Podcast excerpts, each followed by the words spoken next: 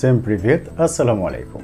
আপনারা এনজয় করছেন Allen season automotive মোটোপড বাংলাদেশের প্রথম automotive motopodcast powered by শারফানিং ports ignited by automotive DNAPD আমরা ধারাবাহিকভাবে কন্ডাক্ট করছি ইঞ্জিন অয়েল মাস্টার ক্লাস আমরা গত পর্বে জেনেছিলাম engine oil master class one zero two যেটা ছিল লাকি সেভেন আজকে আমরা কন্ডাক্ট করব one zero three the sweet sixteen অথবা the sixteen shades of engine oil ষোলোটা।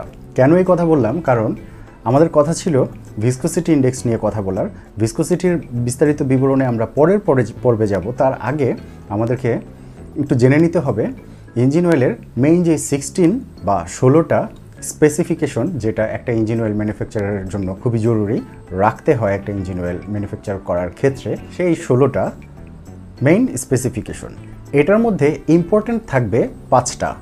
পাঁচটা খুবই ইম্পর্ট্যান্ট স্পেসিফিকেশন থাকবে, কিন্তু ষোলোটা থাকতে হয়। এর মধ্যে ম্যাক্সিমাম ইঞ্জিন অয়েল ম্যানুফ্যাকচারাররা এই ষোলোটা ফুলফিল করে না বা তারা এটা কমপ্লিট করতে পারে না। বারোটা, চোদ্দোটা দশটা, আটটা, যে যত বেশি পারবে তত ভালো ইঞ্জিন অয়েল সাধারণত দেখা যায় যে যদিও বা দশ, বারোটা তারা মিট করে, কিন্তু তারা এই কন্টেনারের গায়ে চার, পাঁচটাই ম্যাক্সিমাম লিখে রাখে। তো এটা একটা ব্যাপার। কেন চার পাঁচটা লিখে রাখে? এখানে তাদের একটা হিডেন গেম আছে। এটা আমরা পরবর্তীতে আপনাদেরকে বিস্তারিত বলব। গেমটা কি? সাধারণত আমেরিকান স্ট্যান্ডার্ড যে ইঞ্জিন অয়েলগুলো সেগুলো একটা স্ট্যান্ডার্ড ফলো করে। তারপর ইউরোপিয়ান স্ট্যান্ডার্ড একটা ফলো করে। আর আরও আছে দুবাই, টুবাই, আশেপাশে ইন্ডিয়া, টিন্ডিয়া, এখান থেকে যে ইঞ্জিন অয়েলগুলো আসে, এগুলো মেনলি তো স্ট্যান্ডার্ড একটাই ফলো করে। কিন্তু কিছু কিছু জিনিস ওরা রাখে, কিছু কিছু জিনিস ওরা রাখে না। লোকাল বাজারের কথা চিন্তা করে, ওইভাবে তারা ম্যানুফ্যাকচার করে। আমরা আসি আজকে মেইন স্ট্যান্ডার্ড যেটা। স্ট্যান্ডার্ড যেটা, সেটা কীভাবে ফলো করে একটা ইঞ্জিন অয়েল প্রডিউস করতে হয়। আমরা খুব শর্টভাবে খুব তাড়াতাড়ি এই ষোলোটা স্পেসিফিকেশন বোঝার চেষ্টা করব খুব শর্টভাবে এর মধ্যে মেইন যে চার পাঁচটা আছে, পাঁচটা, সেগুলো আমরা একটু বিস্তারিত জানতে চেষ্টা করব। তো শর্টভাবে আমরা চলে আসি। পরবর্তীতে প্রত্যেকটারই আমরা বিশদ বিবরণে যাব পরবর্তী পর্বগুলোতে। তো নাম্বার ওয়ান নাম্বার ওয়ান হচ্ছে kinematic viscosity at one hundred degree একশো ডিগ্রি সেলসিয়াসে এটার কেনেমেটিক ভিসকোসিটিটা কী থাকবে? এইটা। নাম্বার টু কেনোমেটিক ভিসকোসিটি এক ফোরটি সাধারণত ভিসকোসিটি দুইটা ইন্ডেক্সের উপর নির্ভর করে, একশো আর চল্লিশ। একশো ডিগ্রি সেলসিয়াসে আর চল্লিশ ডিগ্রি সেলসিয়াসে কীরকম পারফর্ম করে? মানে একশো ডিগ্রি সেলসিয়াসে এটা ফোরটি ডিগ্রি মতো মানে বিহেভ করে কিনা, এটাই দেখতে হয়। গেল এই দুটো। নাম্বার তিন এটা খুবই ইম্পর্টেন্ট ভিসকোসিটি ইন্ডেক্স বা ভিআই ভিআইটা বা ভিসকোসিটি ইন্ডেক্সটা সাধারণত একটা কোড ওয়ার্ড দ্বারা ব্যবহার করা হয় এএসটিএম এএসটিএমটা হচ্ছে এলাবোরেট করা এভাবে standard practice for calculating viscosity index from kinematic viscosity one hundred to forty এটার একটা ব্যাখ্যা আছে, এটা আমরা পরবর্তীতে জানব। কিন্তু এটা জেনে রাখি যে ভিসকোসিটি ইন্ডেক্সটা এটার উপর নির্ভর করে। তো এটা আমেরিকান স্ট্যান্ডার্ড যেটা আছে, সেটা হচ্ছে ASTM D two two seven zero এই কোডটা সাধারণত আমেরিকান স্ট্যান্ডার্ডে ফলো করে। তো পরবর্তীতে এই ইন্ডেক্সটা কীভাবে লেখে ক্যালকুলেশনটা কীভাবে করে ভিসকোসিটি ইন্ডেক্সের যে পর্বটা আমরা কন্ডাক্ট করব সেটা তো একদম শুরু থেকে শেষ পর্যন্ত। বাট সহজ ভাষায় আপনাদেরকে কীভাবে বোঝানো যায়, সেটা আমরা পরে আলোচনা করব। তারপরেরটায় আমরা চলে যাই। তারপরেরটা হচ্ছে cold crank simulator apparent viscosity cold crank simulator হচ্ছে সকালবেলা যখন স্টার্ট দেওয়া হয় কোল্ড অবস্থায় ইঞ্জিনটা যখন ক্র্যাঙ্ক করা হয়, এটা কত তাড়াতাড়ি যায়, আসে, এটাও বিস্তারিত আমরা পরবর্তীতে আলোচনা করব। আজকে তাড়াতাড়ি খালি কী কী আছে সেটা একটু জানতে চেষ্টা করি। এরপর একটা হচ্ছে mini rotary viscometer mini rotary ভিসকোমিটারটা তেমন ইম্পর্টেন্ট না। নাম্বার ছয় বর্ডার লাইন পাম্পিং টেম্পারেচার এটা একটু ইম্পর্টেন্ট আছে, এটার একটা ইম্পর্টেন্স আছে। Border border line pumping indicator এটা টেম্পারেচার ইন্ডিকেটর এটা আমরা পরে জানব। এর পরের যে তিনটা, এটা মোটামুটি ইম্পর্টেন্ট এটা হচ্ছে number seven pour point number eight flash point number nine fire point এটা বাংলাদেশের যে টেম্পারেচার বাংলাদেশের যে এনভায়রনমেন্ট সেইখানে এই তিনটা ইন্ডেক্স একটু খেয়াল রাখতে হয়। বাইরের কান্ট্রিতে অতটা যে, যেগুলো উইন্টার কান্ট্রি সেখানে অতটা জরুরি নয়। মডার্ন বা নতুন টেকনোলজিতে যে ইঞ্জিনগুলো তৈরি করা হয়, সেটার জন্য কিন্তু নতুন যে সিনথেটিক অয়েলগুলো তৈরি করা হয়, সেটা টেকনোলজিটা দিনকে দিন কিছুটা উন্নত হচ্ছে। সেটার জন্য একটা ইগনোর্ড মানে ম্যাক্সিমাম বাংলাদেশে যে ইঞ্জিন অয়েলগুলো পাওয়া যায়, সেগুলোতে এই ইন্ডেক্সটা লেখা থাকে না এবং উল্লেখ করে না যে ইঞ্জিনগুলো তেলগুলো ইম্পোর্ট করা হয় ইঞ্জিন অয়েলগুলো সেগুলো কোত্থেকে আসে সেটা তো আপনারা সবাই জানেনই। সেখানে এই জিনিসটা ইগনোর থাকে, কিন্তু ইউরোপিয়ান স্ট্যান্ডার্ডের এটা একটা বড় ইন্ডেক্স সেটা হচ্ছে নোয়াক ভোলাটিলিটি নোয়াক ভোলাটিলিটি বিশেষ করে বর্তমান যে ইঞ্জিনগুলো আছে জিরো ডব্লিউ ইঞ্জিনের ওয়েলগুলো আছে জিরো ডব্লিউ টোয়েন্টি সিনথেটিক ওয়েলটা এটার জন্য তো নোয়াক ইন্ডেক্সটা খুবই গুরুত্বপূর্ণ, কারণ এটা খুব তাড়াতাড়ি আপনার ইভাপোরেট হয়ে যায়। ভোলাটিলিটি মানে হচ্ছে, সহজ ভাষায় যদি বলি ধরে নিলাম, এক গ্লাস পানি, এই পানিটা দিয়ে আপনি এখন চা বানাবেন, চা খাবেন। তো আপনি যদি পানিটা ডেকচিতে ঢালেন, ঢালার পরে গরম করতে থাকেন। গরম করতে থাকলেন, পানি ছিল এই পর্যন্ত। এখন পাঁচ মিনিট গরম করার পরে পানি কি এই পর্যন্ত থাকবে? না থাকবে না। পানি কি হবে? কমে যাবে। পানি দেখবেন আপনার পাঁচ মিনিট পরে পানি এখানে চলে আসছে। মানে কিছুটা পানি উড়ে গেছে, বাষ্প বাষ্পে পরিণত হয়েছে বা এটা জাল দেওয়ার ফলে বা আমরা হিট দেওয়ার কারণে পানিটা ইভাপোরেট হয়ে গেছে ভ্যাপোরেট হয়ে গেছে। এই যে ভ্যাপোরাইজড হইল, এটাকে বলা হয় ভোলাটিলিটি মানে পানি কমে যাওয়াটা মানে বার্ন করলে কমে যাওয়াটা। এই টেকনোলজিটা খুব সহজ, আমি আপনাদেরকে বলছি, কিন্তু এই টেকনোলজিটা আবিষ্কার করেন জার্মানির এক বিজ্ঞানী, ডক্টর ক্রুড নোয়াক। ওনার নাম অনুসারেই এই নোয়াক ভোলাটিলিটি ইন্ডেক্সটা তৈরি করা হয়। উনি এটা প্রথম প্র্যাকটিস করেন উনিশশো ছত্রিশ সালে। তো উনি যেটা প্র্যাকটিসটা ছিল এরকম ওনার ইন্ডেক্সটা তৈরি করার ফর্মুলাটা ছিল এরকম, একটা ইঞ্জিন ওয়েল স্যাম্পলটা নেয়ার পরে এটাকে টু ফিফটি ডিগ্রি সেলসিয়াসে মানে দুশো পঞ্চাশ ডিগ্রি সেলসিয়াসে এক ঘণ্টা মানে সিক্সটি মিনিট ষাট মিনিট যাবৎ হিট দেওয়া হবে, জাল দেওয়া হবে। তো জাল দেওয়ার পরে কি হবে? ষাট মিনিট পরে ওই যে যেভাবে আপনারা চা খাচ্ছিলেন, কিছুটা পরিমাণ কমে যাবে।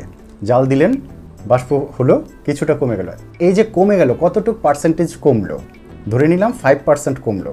এই যে কমার যে পার্সেন্টেজটা সিক্সটি মিনিটে তো পরীক্ষাটা করার সময় এই ধরেন টেস্ট টিউব এটার মধ্যে আমি এই টেস্ট টিউবটার মধ্যে এই পর্যন্ত, এখান থেকে এই পর্যন্ত আমি অয়েল ঢাললাম ঢাললাম।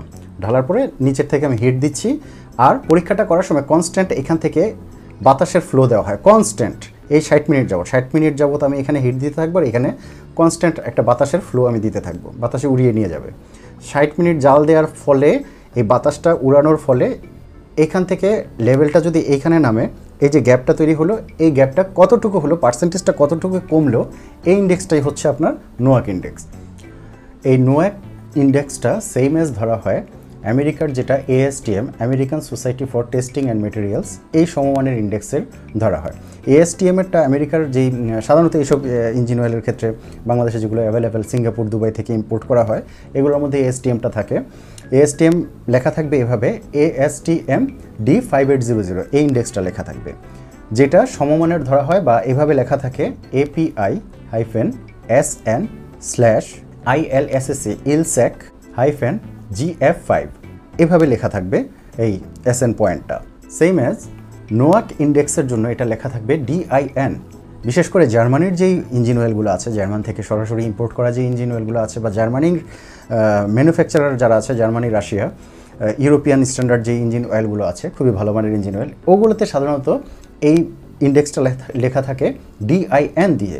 এই ইন্ডেক্সটা হবে এরকম DIN five one five eighty one ASTM যেমন আমেরিকান স্ট্যান্ডার্ড, ঠিক তেমনি নোয়াকটা হচ্ছে আপনার জার্মান স্ট্যান্ডার্ড। জার্মান স্ট্যান্ডার্ডে এটাকে বলা হয় ডিআইএন ডিআইএন জার্মান ভাষায় জার্মান ইনস্টিটিউট ফর স্ট্যান্ডার্ডাইজেশন এটার পার্সেন্টেজটা সাধারণত জেনারেল মোটরস জিএম ওরা ফিফটিন পার্সেন্ট ধরে। মার্সিডিজ ওরা টেন পার্সেন্টের উপরে অ্যালাউ করে না টেন পার্সেন্টের নিচে রাখতে হয়। আর বিশেষ করে ইদানিংকালে এই আইভিটেক ইঞ্জিন আবিষ্কৃত হওয়ার পরে হন্ডা বিশেষ করে হন্ডা ইউজাররা এই হোন্ডা কোম্পানি তাদের প্রত্যেকটা ইঞ্জিনের ক্ষেত্রে এটা রিকমেন্ড করছে এবং নোটা নোয়াকটাকে নিয়ে তারা নতুনভাবে চিন্তাভাবনা করছে। তাদের প্রত্যেকটা ওইএম যেই ইঞ্জিনগুলো আছে, এটার জন্য তারা ওইএম যে ইঞ্জিন অয়েলগুলো আছে, এটাতে নোয়াকটাকে আপনার অ্যাপ্রুভ করছে এবং এটা নিয়ে তারা বিস্তর গবেষণা করছে। পরবর্তীতে দেখবেন আপনার প্রত্যেকটাতে তারা এটা উল্লেখ করে দিচ্ছেন নোয়াকটা নোয়াক স্ট্যান্ডার্ডটা থাকতে হবে। হোন্ডা বাংলাদেশে যেমন Honda Grace Honda City Honda Accord Fit এগুলো আছে হোন্ডা ভেজেল আছে আইভিটেক ইঞ্জিন হাইব্রিড ইঞ্জিন যেগুলো আছে, এগুলোতে কিন্তু এই নোয়াক ইন্ডেক্সটা ফলো করা খুবই জরুরি। হোন্ডা হোন্ডার ওয়েবসাইটে গিয়ে আপনারা দেখতে পারেন। হোন্ডা গাড়ি এশিয়ান মার্কেটের মধ্যে সবার আগে ওরা এই নোয়াকটাকে নিয়ে গবেষণা শুরু করে দিচ্ছে এবং পরবর্তীতে ওরা এইভাবে ইঞ্জিনটাকে বিল্ড করতেছে। ইঞ্জিন কিন্তু ইঞ্জিন অয়েলের কথা চিন্তা করেও বিল্ড করা হয় যে ইঞ্জিন কোন ইঞ্জিন অয়েলটা এটাতে ভালো চলবে। কারণ ওরা জিরো ডব্লিউ টোয়েন্টিটাকে বেশি অ্যাপ্রুভ করে। ফ্যাক্টরি থেকে আর কি যখন বেরোয় তখন এটা জিরো ডব্লিউ টোয়েন্টি ওরা লিখে দেয় ক্যাপের গায়ে। তো জিরো ডব্লিউ টোয়েন্টি স্ট্যান্ডার্ডটা নোয়াকটাকে বেশি প্রেফার করে। কারণ নোয়াকটা হচ্ছে ইভাপোরেশন পয়েন্টটা আপনার উল্লেখ করে। জিরো ডব্লিউ টোয়েন্টি পাতলা তেল তো, এটা তাড়াতাড়ি ইভাপোরেট হয়ে যায়। এইটার ফ্যাক্টরটা আমরা আরও বিস্তারিত আলোচনা করব পরবর্তী পর্বে। তো আমরা আজকে ওই যে মেইন পার্টগুলো একটু আলোচনা করি নেক্সট পার্টটায় চলে যাই। নাম্বার ইলেভেন হাই টেম্পারেচার বা হাই শেয়ার ভিসকোসিটি হাই টেম্পারেচারে এটার ভিসকোসিটিটা কী থাকবে? ওই আলটিমেটলি আমরা যে ভিসকোসিটির যেই পর্বটা করব, সেখানে এগুলো বিস্তারিত আমরা ইলাবোরেট করে দিব। তারপরে আসি নাম্বার ফোরটিন এটা খুবই ইম্পর্টেন্ট খুবই ইম্পর্টেন্ট এবং খুবই ইম্পর্টেন্ট একটা স্পেসিফিকেশন যেটা কেন জানি ইগনোর করে আমি জানি না। এটা হচ্ছে প্রত্যেকটা ইঞ্জিন অয়েলের ক্ষেত্রে এটা একটা ম্যান্ডেটরি একটা টার্ম সেটা হচ্ছে ফোর বল ওয়ার টেস্ট চারটা ball wear test four ball wear test এটা আপনার প্রত্যেকটা ম্যানুফ্যাকচারার করতেই হয়। বাংলাদেশে যেমন বিএসটি একটা স্ট্যান্ডার্ড ওরকম আমেরিকান স্ট্যান্ডার্ড নোয়াক স্ট্যান্ডার্ড আপনার জার্মান স্ট্যান্ডার্ড এগুলোতে এই স্ট্যান্ডার্ডটা ফলো করে। বিশেষ করে জার্মানির যেই, বা ইউরোপিয়ান যেই ইঞ্জিন অয়েলগুলো এগুলোর স্ট্যান্ডার্ড লেভেল অনেক উপরে। মানে আশেপাশের এই সিঙ্গাপুর মালয়েশিয়া দুবাই এইসবের যে ইঞ্জিন অয়েল ওই স্ট্যান্ডার্ডের সাথে ওইটাকে মিলাইলে হবে না। ফোর বল পয়েন্টটা কীরকম? এরকম তিনটা সেম সাইজের বল বিয়ারিংয়ের যে বলগুলো আছে সেটা তো আপনার চিনে জেনে থাকবেন। তিনটা বল এইভাবে একসাথে স্টেশনারি পর্যায়ে থাকবে। এগুলো নড়বে না, এগুলোকে একদম স্টিফ করে রাখা হবে। তার উপরে আরেকটা সেম সাইজের বল এটা রোটেটিং থাকবে। এটা এখানে ইঞ্জিন অয়েলটা দেওয়া হবে এবং এটা এখানে কন্টিনিউয়াসলি ঘোরাতে থাকতে হবে। পাঁচ মিনিট, দশ মিনিট, আধা ঘণ্টা, এক ঘণ্টা, দুই ঘণ্টা এরকম একটা ইন্ডেক্স রেট আছে। পাঁচ পাঁচ মিনিটে কী পরিমাণ এটাতে ওয়ার অ্যান্ড টিয়ার হলো, এক ঘন্টায় কীরকম হলো, তিন ঘন্টায় কীরকম হলো, তো তারপরে এই বলগুলোকে বের করা হয়, বা বলগুলোকে বের করে এটার ফ্রিকশন কীরকম হলো এবং এটা কী পরিমাণ ক্ষয় হলো, এটার যে ইন্ডেক্সটা এই ওয়ার অ্যান্ড টেস্টার মাধ্যমে এই ফোর বল পয়েন্ট ওয়ার টেস্টটা করা হয়। এটা খুবই ইম্পর্ট্যান্ট একটা টেস্ট এটা প্রত্যেকটার গায়ে লিখে দেওয়া উচিত। কিছু কিছু ইঞ্জিন অয়েল লিখে, কিছু কিছু ইঞ্জিন অয়েল লিখে না। কেন লিখে না? এটার গোপন রহস্য তো অবশ্যই আছে, সেগুলো আমরা রিভিল করব পরবর্তীতে। তো এই টেস্টার হয়তো আমি ইন্ডেক্স আপনাদেরকে কিছু রেফারেন্স ভিডিও দিয়ে দিব আপনাদের বুঝতে সুবিধা হওয়ার জন্য যে four ball wear and tear টেস্টটা কীভাবে করে। তো আমরা বিস্তারিত যাওয়ার আগে পরবর্তীগুলো একটু জেনে নিই। পরবর্তীতে আসা যাক। টোটাল বেজ নাম্বার, এটাও একটা ইম্পর্ট্যান্ট একটা স্পেসিফিকেশন টিবিএন বলা হয় এটাকে, টোটাল বেজ নাম্বার। টিবিএনটা হচ্ছে ধরা হয় মানে এটাতে এসিড ফর্মটা কীরকম ফর্মটা কীরকম করে? যখন একটা ইঞ্জিন অয়েল আপনার ক্র্যাঙ্ক করা হয় ইঞ্জিন অয়েলটা গরম হলো, এটার ভিতরে কিন্তু অ্যাসিড উৎপন্ন হয়। তো এই অ্যাসিডটাকে কতটা টাইমে ও নিউট্রালাইজ করতে পারে, এই ইন্ডেক্সটার উপরে এই টিবিএনটা টোটাল বেজ ইন্ডেক্সটা বেজ নাম্বারটা নির্ধারণ করা হয়। টিবিএন নাম্বার বা টোটাল বেজ নাম্বার, এটার স্ট্যান্ডার্ডটা ধরা হয় গ্যাসোলিন ইঞ্জিনের ক্ষেত্রে। গ্যাসোলিন বা গ্যাসোলিন ইঞ্জিন হচ্ছে পেট্রোল অকটেন চালিত যে ইঞ্জিনগুলো আমাদের সাধারণ গাড়িতে, সেটাতে ধরা হয় পাঁচ থেকে আট পার্সেন্ট। এটা হচ্ছে গ্যাসোলিন ইঞ্জিনের ক্ষেত্রে মিনিমাম, এর এর বেশি হতে পারবে না। আর ডিজেলের ক্ষেত্রে একটু বেশি, সেটা হচ্ছে নয় থেকে চোদ্দ পার্সেন্ট। তো এই ছিল টিবিএনের একটা সাধারণ ধারণা। আলটিমেটলি ভিসকোসিটি ইন্ডেক্সের মধ্যেই না এই সবগুলো আলোচনা আছে। তো এটা আমরা বিস্তারিত তখন বলে দিব। তো এই ইন্ডেক্সটা ফলো করতে হয়। কেন যেন ম্যানুফ্যাকচারাররা এটা উল্লেখ করতে চায় না। বাট তাদের ওয়েবসাইটে গেলে ডাটা শিটে এই জিনিসগুলো থাকতেই হবে, ওইটা তখন আমরা দেখে নিতে পারব। আমরা পরবর্তী ইম্পর্টেন্ট পার্টগুলোতে চলে যাই। Number fourteen phosphorus percentage or PPM number fifteen zinc percentage or PPM number sixteen sulfated ash content এগুলোর মধ্যে এই ফসফরাস ফসফরাস আর জিঙ্ক, এই দুইটা কিন্তু আপনার ডিটারজেন্ট কি পরিমাণ থাকে এবং আপনার ভিতরের কন্টেন্টগুলো কীভাবে পরিষ্কার করে স্লাজগুলো যে জমে সেগুলোর পার্সেন্টেজটা কি হবে, কতটুক জমবে, কীভাবে পরিষ্কার করবে সেটা ডিক্লিয়ার করে। এটাও হয়তো বিস্তারিত আলোচনা করতে হবে আমাদের পরবর্তী কোনো পর্বে। এটার মধ্যে সবচাইতে যেটা ইম্পর্ট্যান্ট পার্ট প্লে করে সেটা হচ্ছে সালফেটেড অ্যাশ কন্টেন্ট এটার একটা ইম্পর্টেন্স আছে, সেটা একটু জানার চেষ্টা করি। সালফেটেড অ্যাশ কন্টেন্ট এটার একটা ইম্পর্টেন্স এই জন্যই আছে, আপনার গাড়িটা যখন কন্টিনিউ চলতে থাকে কন্টিনিউয়াসলি বেশ কিছুদিন চলতে থাকে, এই ইঞ্জিন অয়েলটা নতুন ইঞ্জিন অয়েল ঢালার পরে কিছুদিন পর এটার ভিতরে কি পরিমাণ ডিপোজিট জমা হবে, ময়লা টয়লা এগুলো মিলিয়ে ঝিলিয়ে কি পরিমাণ ডিপোজিট জমা হবে, এই ডিপোজিটটা জমা হবে কিসের উপর ভিত্তি করে? এটার ইঞ্জিন অয়েলটার ভিতরে কী পরিমাণ ডিটারজেন্ট আছে সেটার উপরে। এখন দেখেন, একটা জিনিস ম্যানুফ্যাকচার করার সময় কিন্তু অনেক কিছু আপনার মাথায় রাখতে হয়। একটা জিনিস দিলে আরেকটা জিনিস বেড়ে যায়, আরেকটা জিনিস দিলে আরেকটা জিনিস কমে যায়। ব্যাপারটা তাই না? তো দেখা যায় ডিটারজেন্ট বেশি দিলে আপনার ইঞ্জিনটাকে তাড়াতাড়ি পরিষ্কার রাখবে। তো ডিটারজেন্ট বেশি দিলে আবার দেখা যাচ্ছে এই যে ডিপোজিট কমে যাওয়ার যে ব্যাপারটা, এটা সে ঠিকমতো ধরতে পারবে না। তো এই পার্সেন্টেজটা একটা ব্যালেন্স করে তারপর কেমিক্যাল রিয়েকশনের মাধ্যমে একটা ব্যালেন্স করে তারপরে দিতে হয়। তো এই স্লাজ পয়েন্টটা যে জমবে, এটা কি পরিমাণ জমবে না জমবে, এটার নির্ভর করে এই অ্যাশ পয়েন্টটার আর- কি অ্যাশ কন্টেন্টটা কি পরিমাণ জমবে সেটার উপরে। এটারও একটা পার্সেন্টেজ স্পেসিফিকেশন বুকে লিখে দেয় ওরা ওদের ইঞ্জিন অয়েল গাইডে মোটামুটি আজকে আমরা জানতে চেষ্টা করলাম ষোলোটা মেইন যেই স্পেসিফিকেশনের উপর নির্ভর করে ইঞ্জিন অয়েল ম্যানুফ্যাকচারাররা ইঞ্জিন অয়েল তৈরি করে। তার মধ্যে মেইন ইম্পর্টেন্ট পার্ট থাকে পাঁচটা, যেইটা একদম না হলেই নয়। তার মধ্যে ওরা উল্লেখ করে চার থেকে পাঁচটা ওদের গায়ে উল্লেখ করে। এখন দেখেন একটা জিনিস ইঞ্জিন অয়েল ক্রুড অয়েল থেকে তৈরি হয় তো, এটা খুব সস্তায় পাওয়া যায়। কিন্তু মেইনলি দামটা বাড়ে কখন? এটার ম্যানুফ্যাকচারিং কস্টটা কখন বাড়ে? যখন এটার মধ্যে বিভিন্ন অ্যাডিটিভস বিভিন্ন কেমিক্যাল বিক্রিয়া করে মাল্টিগ্রেডেড ইঞ্জিনগুলো যখন ইঞ্জিন অয়েলগুলো যখন তৈরি করা হয়, তখন এই প্রসিডিউরটা করতে গিয়ে যে খরচগুলো হয়, যেই আর ডি টিমের যে খরচগুলো হয়, যেই ম্যাটেরিয়াল কস্ট বেড়ে যায়, যার কারণে এন্ড ইউজাররা এসে ইঞ্জিন অয়েলটার দামটা অনেক বেড়ে যায়। কিন্তু ক্রুড অয়েলের দাম কিন্তু খুব একটা বেশি না। তো এখন আমরা বাজারে দামি অয়েল কম দামি অয়েল অনেক কিছুই পাওয়া যায়। আমরা কোন অয়েল কীভাবে সিলেক্ট করব, এটা তো আমরা পরবর্তীতে আপনাদেরকে শিখিয়ে দেব। অয়েল কেনার ক্ষেত্রে বা অয়েল সিলেকশনের ক্ষেত্রে আমরা যতটা যত্নশীল হব, আমরা কিন্তু ততটাই যত্নশীল হব আমাদের গাড়িটাকে ভালো রাখার ক্ষেত্রে। আমরা ভিতরে যা ঢালবো তাই তো এটা পারফর্ম করবে, তাই না? এখন আমি প্রতিদিন যেটা খাচ্ছি সেটাই তো আমার বডির উপরে ইম্প্যাক্ট ফেলতেছে, তাই না? ঠিক তেমনই।